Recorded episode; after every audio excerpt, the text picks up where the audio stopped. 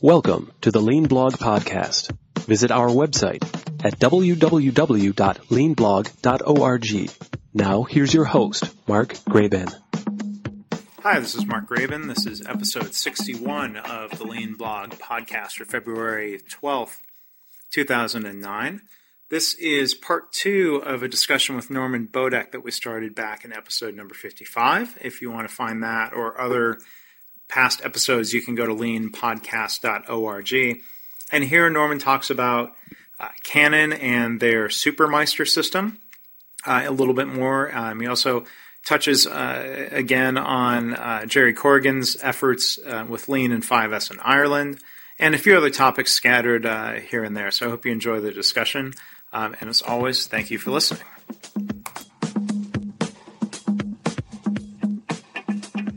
Now, that the, the idea of, of having people thinking and solving problems and using creativity, I mean, that, that could go along with a, a traditional division of labor, moving assembly line type environment, or it, it could certainly work with the, I guess, a, a resurgence or, or going back to that craft build model, right? Yeah, you can, and let's look at Canon in this example. It's a good question, Mark, but the limitations. I mean, the limitations is if people only know certain limited skills, right? Then they don't know the whole scope of what's happening. Okay. So they can only handle a, a number of very limited small problems because they don't have the broad understanding of what total manufacturing is all about. But but, but at least Bose was trying because people did rotate every hour.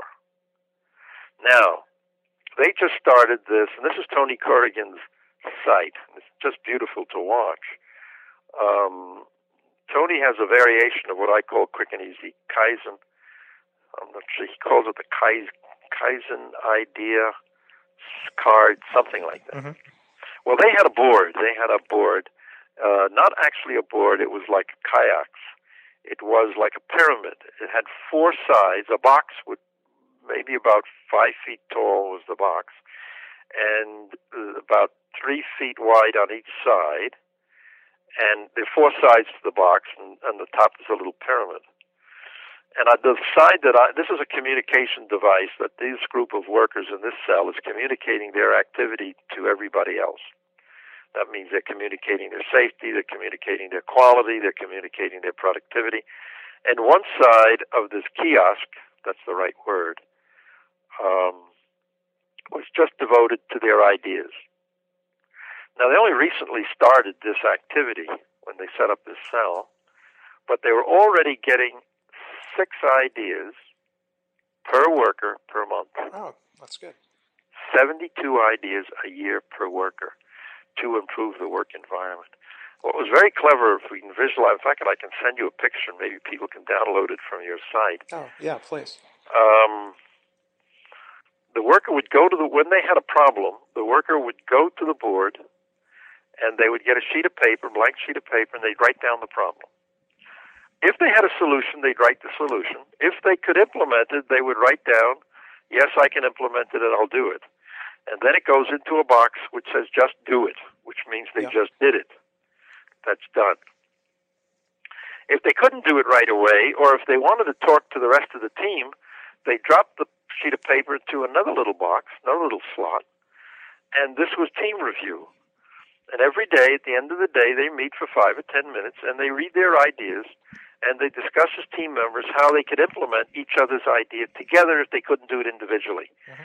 And they get agreement from the rest of the workers that, hey, my idea isn't good. My idea is good because what I do when I make a change, it's going to affect other people. I should get their buy in when I made a change in my work site somehow. Right. This was really excellent.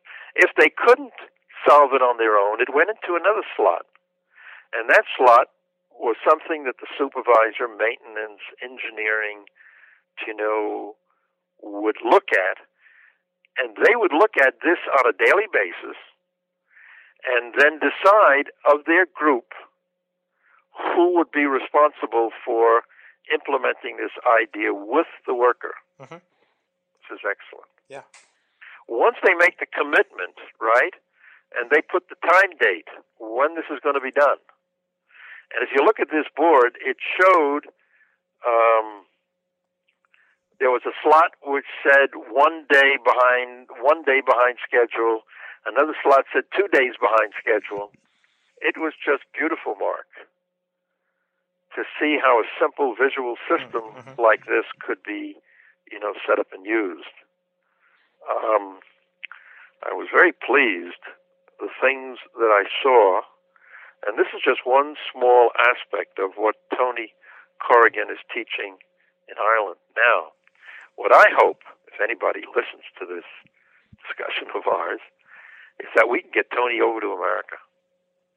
Tony wants me to find a group of companies over here. I don't know, maybe four, five, six companies over here willing to sign up for a commitment to work with us over the next two years to really drive lean in their organization. Mhm.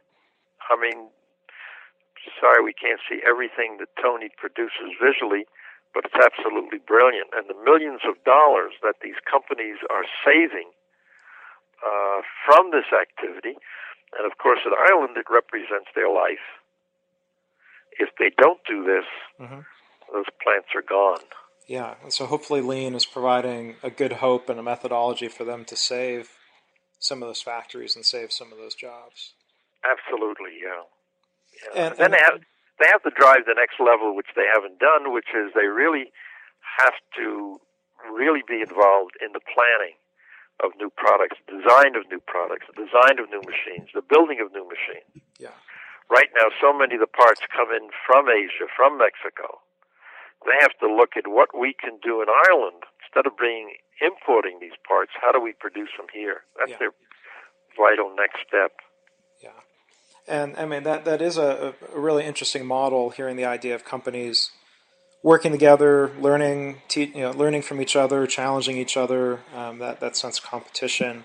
Um, I mean, if if by chance anybody who's listening is interested in, in trying to work with that model, they can talk, contact you through pcspress.com. Is that probably the best way to reach out to you? Yeah, Bodek, B O D E K, at PCSpress.com, and I'm willing to share more information about it. And I'd love to bring Tony to America because, I mean, I like David Veech and his group of consultants. But frankly, what I've seen in so many plants in America, you know, just doesn't come close to what Tony is able to do in such a short period of time by bringing 12 companies in and work together. Tony, what he does, it, it works through a cycle. Um, he and his other consultants come into one plant one day every every month. So you get Tony and his consultants come in, and they break up and they work with various groups in the plant, and they drive. The funny thing is, he drives everything through 5S, Mhm. and that's true in Japan. You know, there, there, I found two two production systems in Japan. One was Toyota, and the other was 5S. We look at 5S as just housekeeping, but it's not. Right. Right. It, it really drives all of the productive production things that we see in the Toyota system, the quick changeover and uh, so many of the other things. They use 5S.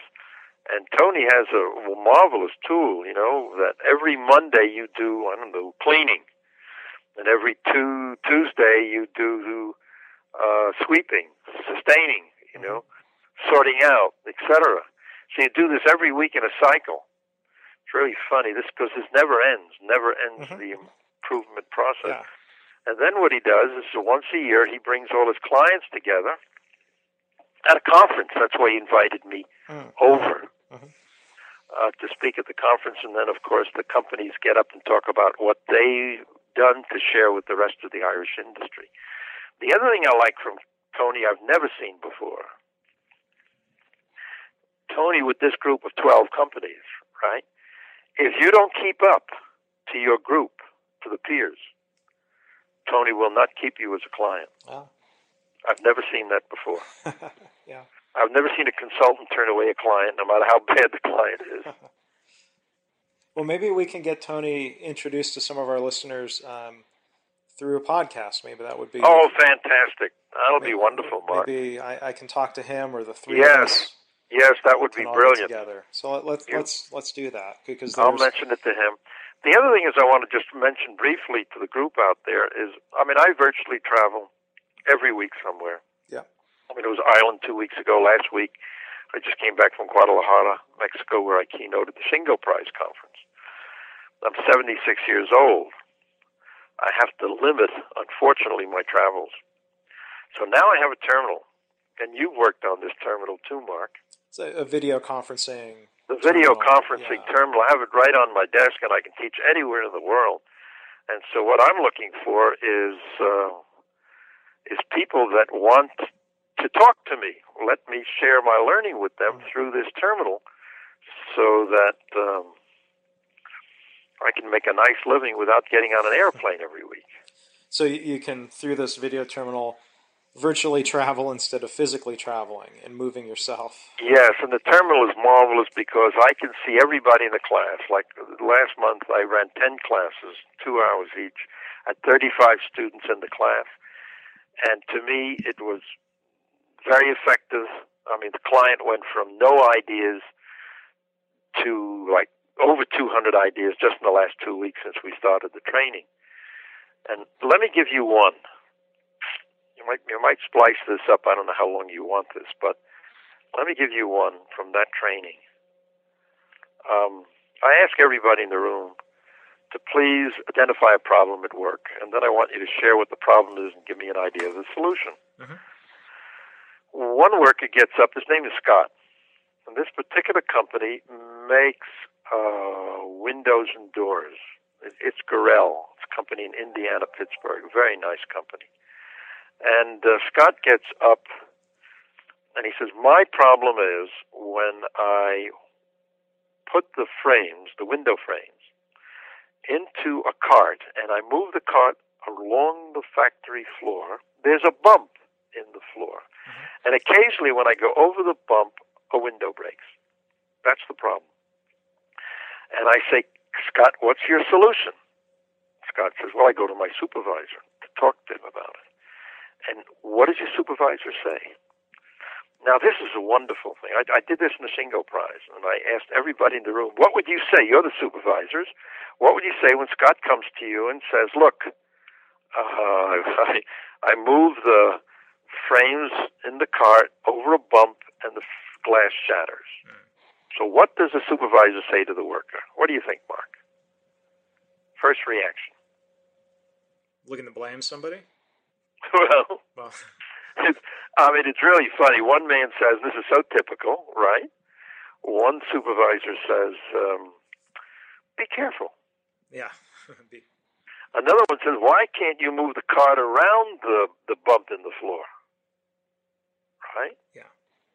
And then another supervisor says, gee, it'd be nice if we got rid of the bump, but we don't have it in the budget. uh,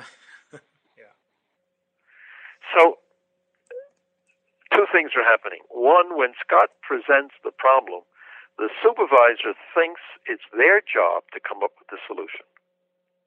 And since they're not directly involved, they're not doing it every day, they don't value and respect and trust the worker. They don't empower that worker. They don't understand what bottoms up management is all about. Yeah. Because what would happen in Japan, the supervisor would say to the worker, What do you think, Scott? How would you handle the problem? And Scott would say, scratch his head, Well, I'd try to remove the bump. Or make a little ramp, or, the, or do something. Let's remove the bump. What's how would you remove it? Well, I'd have to get some. Uh, I have to get you know some little axe to chip away, and then I have to get some cement to cement it. And the supervisor said, "Mark, that's great. Do it." And then Mark would say, well, "Gee, I've never done this before. I don't know how to cement." And the supervisor would say to, Mark, "Well, there must be someone in the plant that knows how to cement. Go find him." Mhm. And then Mark would say, "Well, say I did find him, and then then then then we do it together." I have to do it at overtime. Overtime is time and a half, and the supervisor would say, "That's great. You do it at time and a half and get it done. We'll stop cracking glasses." You see, this comes from Ohno, and it's so brilliant because Ohno would never tell you what to do. right. I had a company once called Productivity Productivity Press. I had over a 100 people working for me. They all came to me with problems. I never asked them for a solution. Never. I'm the boss. You know? I never turned. I wasn't smart enough to just stop and recognize the talent I had working for me, and just ask them, even if I knew the answer, like oh no, and just ask them, what would you do? How would you fix it? I thank you very much, Mark. Thank you, Norman. Real Appreciate great. you sharing your experiences with us, and uh, let, let's let's talk again soon. Um, just brainstorming one one thought, maybe something that would be good to talk about another time. We talk about um, having sheets of paper and doing um, doing problem solving. That first step of writing down a problem, and I've I've run across some folks, good people, um, in, in a couple different settings where people have been really uncomfortable with the word problem and I thought that that might be an interesting topic. Um, Yeah, sure. Let's do that. That's very good, Mark. Let's do it next time, and let's talk about because very often when I start a training and I ask people in the room to identify problems, for them all, all their mind goes blank. I have no problems. right. Yeah, So we'll we'll come back and and great talk about idea. that idea of no problems is a problem, as the Toyota people say, and is it a problem? Well, here, see, I, I'm comfortable with the word. is it a problem with the word problem, the word, or is it a problem with admitting that we have problems? Um, It's both. It, it, yeah, we'll talk about this. It, it, it's both. People are very much afraid to make mistakes. That's that's the heart of this whole area. But a problem is a defect, a potential defect. And let's talk more about what do we mean by a problem. Okay, well, that sounds Even when things, even when things are really running smooth, that's a problem. I mean, Ohno would never accept it. Yeah. He always pushed for improvement. Great. I thank you so much, Mark. Let's talk again real soon, and let's see if we can excite some of these people to call, and let's set up uh, and bring over Tony Corrigan to America. And hopefully we'll let, let's get him on the phone and get people introduced to him. I'm sure they'll want to uh, engage and, and get him over here physically. Yeah, he's brilliant. Thanks a lot, Mark. Okay, thank Take you. care. Okay, Bye. you too. Thanks for listening. This has been the Lean Blog Podcast. For lean news and commentary updated daily, visit www.leanblog.org. If you have any questions or comments about this podcast, email mark at leanpodcast at gmail.com.